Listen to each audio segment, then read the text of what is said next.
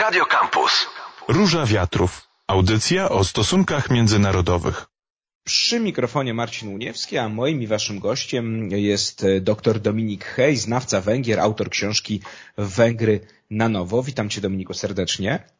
Dzień dobry, witam ciebie i witam was wszystkich. Już jutro w Brukseli odbędzie się szczyt Unii Europejskiej, na którym poruszona ma być ważna kwestia, bo kwestia kolejnej transzy pomocy finansowej dla Ukrainy i mowa tutaj o 50 miliardach euro, kwota niebagatelna, ale w grudniu wypłatę tych środków, na którą zgodziły się wszystkie inne państwa członkowskie, zablokował węgierski rząd na czele z Viktorem Orbánem. Węgierski premier sprzeciwia się też pomysłowi przyjęcia Ukrainy do Unii Europejskiej. O tym powiemy za chwilkę, no ale przez te sprzeciwy swoje kolejny raz zyskał w mediach przydomek konia trojańskiego Władimira Putina, no bo to nie pierwszy raz, kiedy Węgry w związku z inwazją rosyjską na Ukrainę stają Unii Europejskiej okoniem. To stanowisko węgierskie ciutkę zaczęło się zmieniać i o tym powiemy oczywiście za chwilkę a propos szczytu, natomiast powiedzmy na początku, Dominiku, z czego w ogóle wynika ta niechęć Viktora Orbána do pomocy finansowej Ukrainie, do pomocy zbrojnej Ukrainie, do kwestii sankcji, chociażby też Węgry tutaj sprzeciwiały się części sankcji na Rosję nakładanych z kolei. Z czego takie zdecydowane stanowisko, no tak naprawdę jako jedyne państwo w Unii Europejskiej, jeśli chodzi o pomoc Ukrainie? Nie tylko teraz jedyne, ale też szczególnie w takim specyficznym czasie, w którym Unia Europejska przyspiesza z tą pomocą dla Ukrainy w związku z tym, co dzieje się w Kongresie Stanów Zjednoczonych i w związku z narastającymi obawami dotyczącymi tego, że prezydentem Stanów Zjednoczonych po wyborach może zostać Donald Trump, co akurat Viktora Orbána cieszy.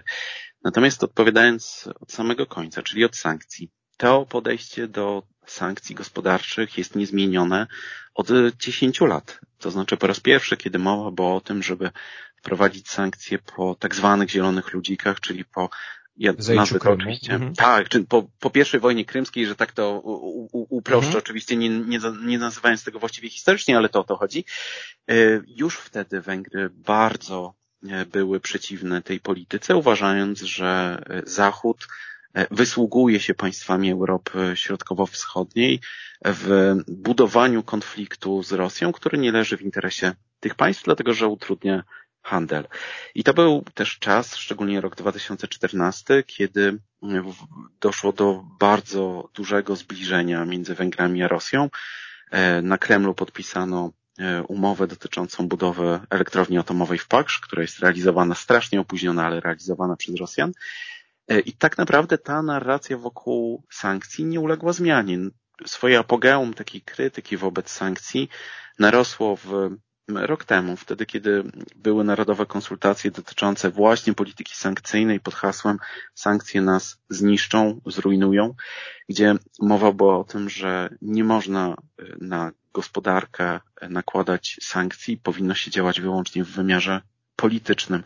Natomiast co ciekawe, pomimo faktu, że ci, którzy wzięli udział w tym plebiscycie korespondencyjnym, który nie jest żadnym wiążącym działaniem wyborczym, czyli większość Węgrów, tam 97% nie chce sankcji, no ale Węgry kolejne pakiety sankcyjne przyjmują i to jest jakby jedna część, to znaczy ta deklaracja, a później działanie. Rzecz druga, czyli pomoc zbrojna. Mowa tu jest o tym mechanizmie obronności, który został europejski uruchomiony po raz pierwszy i Węgry od samego początku są mu przeciwne, aczkolwiek nawet wtedy, kiedy pojawia się teraz kolejna decyzja dotycząca przeznaczenia kilka miliardów euro z tego mechanizmu, no to Węgry mówią, że go nie popierają, ale go nie zablokują. Ta narracja znowu, która związana jest tutaj z obszarem związanym z wojną i działaniami zbrojnymi, sprowadza się do jednego prostego zdania, to znaczy, że wojny nie da się zakończyć drogą wojenną, czyli zbrojną, tylko wyłącznie pokojem i na takim politycznym tle. W związku z tym, ponieważ uznaje się, że wojna wyłącznie służy wydłużaniu konfliktu, a z drugiej strony zwiększeniem liczby ofiar, bo to jest narracja oficjalna węgierskich władz, chociaż brzmi ona dość absurdalnie i tak bardzo prosto, ale taki jest główny przekaz i taki wybrzmiał też w Użhorodzie w trakcie spotkania węgiersko-ukraińskiej delegacji przed kilkoma dniami. Natomiast jest jeszcze ta kwestia 50 miliardów euro i to jest tak, że tu się pojawia deklaracja związana z tym i ona była tak wyeksponowana jakiś czas temu, potem zupełnie była niezauważona, ale tak naprawdę ona się znowu nie zmieniła. Mianowicie, że Węgry mają zamrożone 20 miliardów euro z funduszy spójności i dlaczego Ukraina ma dostawać pieniądze? Tam nie ma w ogóle mowy, po co są Ukrainie te pieniądze. Mhm. Tylko, że czemu ma dostawać pieniądze, skoro Węgry swoich pieniędzy nie dostały?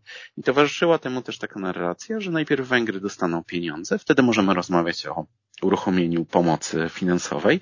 Z drugiej strony zaś mowa była o tym, że skoro przyjęto wieloletnie ramy finansowe budżetu Unii Europejskiej, to nie można ich teraz zmieniać, dlatego, że nie leży to w interesie Unii Europejskiej. No to są najnowsze słowa Viktora Orbána, który wczoraj gdzieś wyeksponował we francuskim periodyku.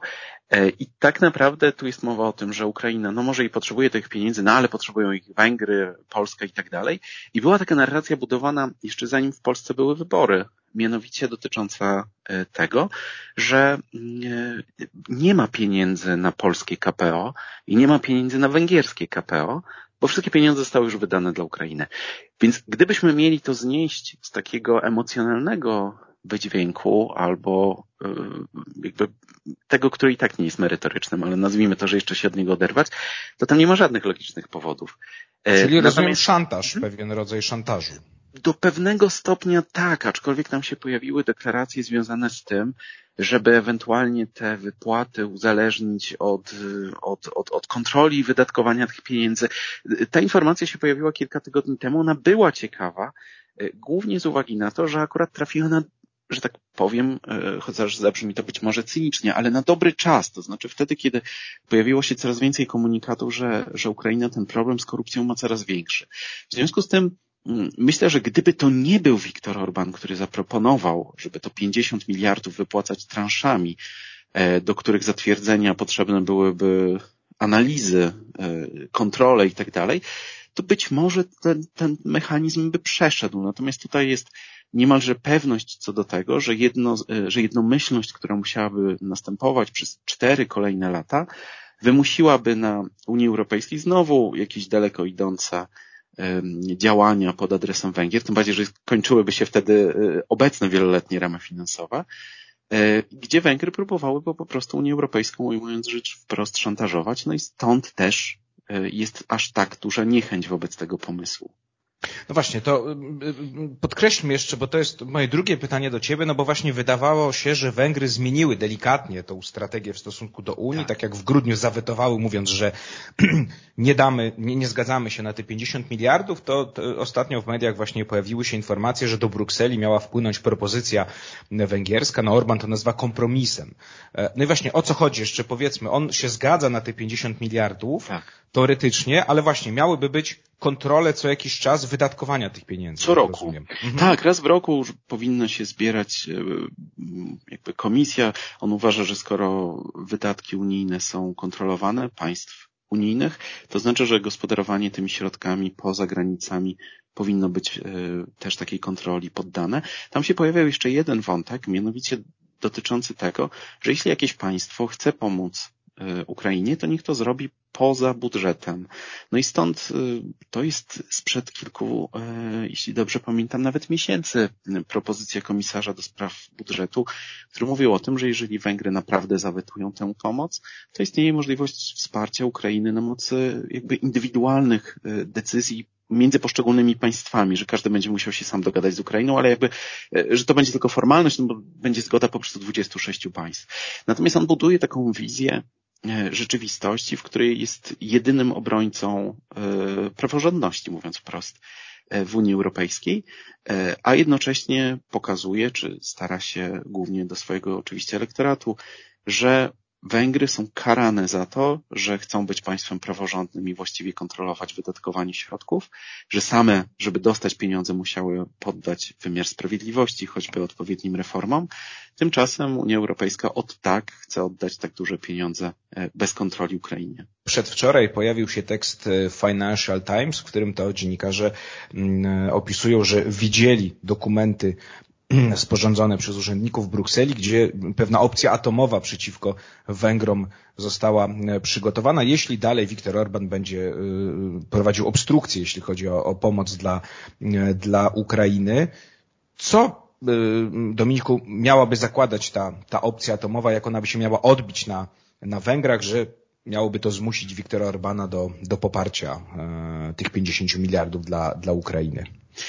To już mówiąc, w niedzielę wieczorem pojawiła się po raz pierwszy wówczas ta informacja, ona potem jakby rozpowszechniła się w poniedziałek i później, dotycząca tego, że w Radzie Unii ma leżeć dokument, w który później w dementi, że tak powiem, uznano, że to nie jest taki dokument, to jest po prostu przegląd gospodarczy Węgier, ale w którym miano wskazać, że Unia Europejska będzie poszukiwała słabych punktów węgierskiej gospodarki po to, żeby informacją, nie do końca wiadomo jaką, ale żeby informacją później związaną z tym, że Węgry nie dostaną wsparcia unijnego, będą po prostu odcięte od funduszy, uderzyć w forinta, doprowadzić do jego załamania. Zresztą nawet i bez tych działań forint strasznie zaczął tracić od podania tej informacji.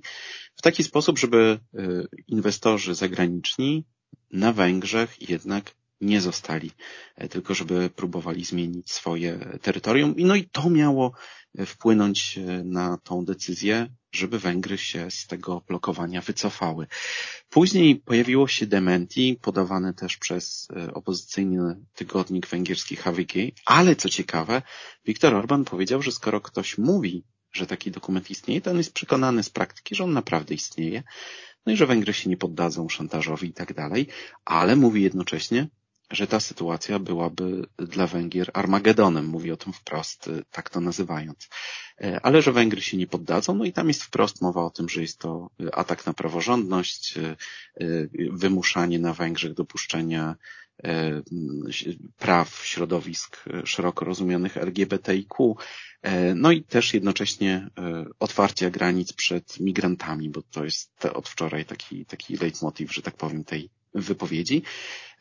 Natomiast to, czy to jest faktycznie do przeprowadzenia, musieliby się wypowiedzieć eksperci do spraw Unii Europejskiej, to z jednej strony, ale jakby patrząc tylko na jeden wycinek. Jest tak duże zaangażowanie niemieckiego kapitału na Węgrzech, że nie do końca mi się chce wierzyć, żeby niemiecki przemysł, o którego poparcie Viktor Orbán zabiega wielokrotnie, też wtedy, kiedy odbył wizytę do Berlina, no to tak naprawdę spotkanie Scholz-Orbán to było tylko króciutkie, chwileczkę i nawet bez oświadczeń, ale głównym celem tej podróży było dotarcie do przemysłu w taki sposób, żeby wywrzeć presję na rząd Niemiec, żeby Węgrom odpuściła. No i też widać, że te relacje węgiersko-niemieckie, chociaż może i na stopie politycznej, nie są najbliższe, ale przez długi czas to właśnie niemieckie przymykanie oczu czy oka, w zależności od tego, ilu ich było, wpłynęło na to, że Węgry problemów nawet związanych z praworządnością specjalnie nie odnosiły. No tak, omówmy się, Niemcy są dość pragmatyczni, że tak to nazwę. Nie sądzę, żeby wycofywali teraz swoje wielomilionowe biznesy z Węgier. Pamiętamy, jak z Rosją było przecież z kwestiami chociażby Nord Streamów. No dobrze, nie chcę cię, żebyś wróżył, no bo jutro się to pewnie rozstrzygnie, ale jak myślisz, czy Orbán jednak pójdzie na zwarcie? No bo wydaje się, że Unia jest już zmęczona Viktorem Orbánem, no bo powiedzieliśmy, że to nie jest pierwszy raz, kiedy Węgry stają okoniem. Tych problemów jest bardzo dużo. Kwestia wolności mediów, kwestia praworządności, kwestia sankcji, pomocy dla Ukrainy. Gdzieś w tle cały czas brak zgody na to, co prawda chodzi o NATO, ale brak zgody właśnie na to, żeby Szwecja została członkiem NATO. No, Orbán twierdzi, że tutaj parlament będzie za chwilę węgierski się w tej sprawie wypowiadał, no ale gdzieś te Węgry cały czas stoją okoniem. Co się na tym szczycie może twoim zdaniem wydarzyć? Czy Orbán jest gotowy na pewien kompromis, czy jednak będzie szedł na zwarcie? Problem polega na tym, że tak jak do mniej więcej połowy ubiegłego roku można było, zresztą czyniłem, stawiać tezy dość jasno, jak to się prawdopodobnie potoczy, to szczególnie od szczytu w Brukseli, w czasie którego Viktor Orbán po prostu wyszedł, w trakcie tej wspólnej decyzji dotyczącej tego, czy rozpocząć rozmowy akcesyjne z Ukrainą, czy nie, to przestała być to polityka, którą da się analizować przez pryzmat racjonalności. Mam tu na myśli to, że wzajemne powiązania, kontakty osobiste, wola instytucji europejskiej, która jest niezbadana, bo jest głównie zarządzana przez właśnie wolę polityczną, sprawia, że trudno jest jednoznacznie przewidywać. Dałoby się znaleźć tyle argumentów za tym, że Viktor Orbán się w tym stanowisku utwardzi i tej zgody nie będzie, jak i za tym, że będzie dokładnie odwrotnie. Zdaję sobie sprawę, że to jakby nie rozwiązuje problemu, natomiast wiele założeń w ostatnim czasie, które prowadzone są przez węgierskie władze, jak właśnie cały blamaż związany z NATO, nie jest racjonalny w żaden sposób i od dawna nie był, a mimo wszystko władze w tej polityce zabrnęły tak daleko, że nie sposób się z tego dzisiaj wycofać. I nawet to, że w grudniu opublikowano badania, z których wynika, że bodaj 7% Węgrów uważa, że polityka Fideszu może doprowadzić do exitu, czyli wręcz aż tak dalekiego kroku, każe patrzeć na te działania trochę przez pryzmat pewnej nieracjonalności. Mam wrażenie, że Viktorowi Orbánowi sprzyja obecnie to, że jesteśmy przed wyborami do Parlamentu Europejskiego, że rozpoczynanie aż tak otwartej i takiej nie mającej żadnego odniesienia w przeszłości walki przeciwko Węgrom, nawet jeżeli ona jest w słusznej sprawie i ktoś by tak uznał, przed wyborami byłaby krokiem, który mógłby w niektórych państwach ewentualnie zwiększyć entuzjazm do pójścia do głosowania tych, którzy gdzieś w jego politykę eurosceptyczną czy antyunijną są zapatrzeni. Trudno jest mi oczywiście mówić, w jakiej to by było skali, ale mam wrażenie, że takie gdzieś ewentualnie światełko ostrzegawcze się świeci, to z jednej strony. Natomiast z drugiej strony myślę, że czeka nas też długie wyczekiwanie związane z tym, co się wydarzy w Stanach Zjednoczonych. To znaczy, jeżeli wygra Donald Trump, to pozycja Viktora Orbána w takiej poddawania go aż tak szerokiej krytyce, mam wrażenie, że jednak nieco ucichnie, chyba że zaangażowanie Stanów Zjednoczonych w Europie aż tak by spadło, żeby to nie miało żadnego znaczenia. Ale Viktor Orbán bardzo liczy na to, że umocnią się w wyborach do Parlamentu Europejskiego stronnictwa sceptyczne wobec Unii, co pozwoli jego głos też wybić, a z drugiej strony, że zwycięstwo Trumpa jego pozycję w Europie też umocni. Więc trudno jest jednocześnie jakby pójście na zwarcie w sytuacji, w której jest aż taki mechanizm atomowy przewidywany, jest krokiem gospodarczo szalonym. I Viktor Orbán doskonale zdaje sobie sprawę, że nie da się zastąpić unijnych środków pochodzącymi z innych miejsc, nawet z Chin, które tak zwiększyły inwestycje na Węgrzech. W związku z tym, jak powiedziałem na wstępie, znalazłbym argumenty za tym, żeby powiedzieć, że on to zawetuje, jak i za tym, że jednak się zgodzi, a być może wyjdzie, bo to był zupełnie nowy krok, który został wykonany w grudniu, zresztą na prośbę kanclerza Niemiec. Jak Węgrzy, powiedz mi, Dominiku, reagują na politykę Viktora Orbána? Przypomnijmy, oczywiście on wybory wygrał zdecydowanie. Czy to umacnia raczej właśnie profidesowców, czyli partii Orbána, te groźby z Unii Europejskiej, bo świetnie propaganda węgierska to wygrywa, że ta Unia znowu nas atakuje. Czy jednak jest trochę strach przed tą opcją atomową, o której pisze Financial Times. Na ile ona jest realna, to druga sprawa, ale właśnie jak nastroje? Po pierwsze, informacje dotyczące, nazwijmy to, opcji atomowej musiałyby zostać do elektoratu Fideszu. Tak, to prawda. Właśnie, ale to jest właśnie ten podstawowy element, to jest kontrola przekazu. Tam nie ma za dużo o tym, jakie to by miało, a żeby powiedzieć, jakie to by miało skutki dla Węgier, to już nic nie ma, tak? Poza słowami premiera, że byłby to Armageddon. Podstawowy przekaz jest taki, że Węgry bronią swojej suwerenności, niezależności, że ktoś chce zaatakować Węgry, narzucić porządek upadłego Zachodu, bo i taka jest narracja, która nomen omen wschodem, którym też się często zajmujesz, jest dość mocno znana właśnie w tym, że narracja Budapesztu i Moskwy czasami są bardzo podobne właśnie w animowaniu tego, co się dzieje na Zachodzie. I to bardzo widać. Niewątpliwie w elektoracie Fideszu to jest utwardzenie stanowiska. Zresztą nieprzypadkowo wybory do Parlamentu Europejskiego, które na bank Fidesz wygra i samorządowe, które wygra, Pytanie, czy aż z taką skalę i w Budapeszcie, bo tam wiele się odbywa właśnie po to, żeby ordynacja jednak pomogła Fidesowi odzyskać Budapeszt. Natomiast to jest bez wątpienia, chodziło tutaj o to, żeby zwiększyć frekwencję w wyborach do Parlamentu Europejskiego, no i żeby ten Fidesz ponieść jeszcze dalej. Ja jako ciekawostkę tylko dodam, że Fidesz zawsze jest w koalicji z Europejską Partią, przepraszam, nie z Europejską Partią Ludową, bo to będzie w następnym zdaniu, tylko z Chrześcijańsko-Demokratyczną Partią Ludową.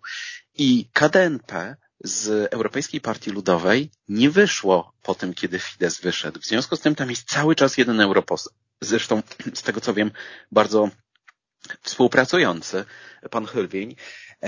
I to jest ciekawe, że ten rozjazd między tym, co robi jakby Fidesz na arenie i też jego koalicjant, a tym, że Hölbein jest wciąż w Europejskiej Partii Ludowej, jest sam w sobie fascynujący.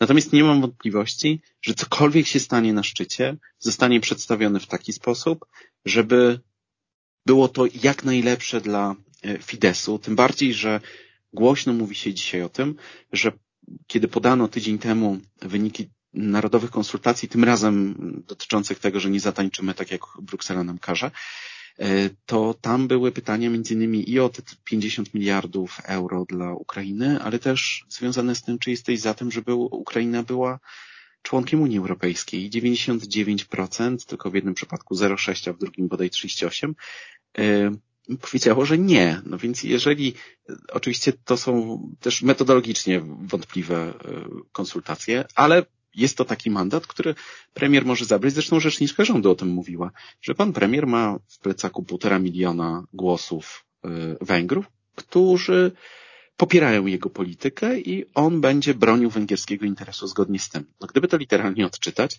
to znaczy, że będzie całkowicie przeciwny temu budżetowi, ale przypomnę, że rok temu były konsultacje, gdzie Węgrzy nie chcą mieć sankcji. Od tamtego czasu Węgrzy zaakceptowali i 12 pakiet, i 13 pakiet.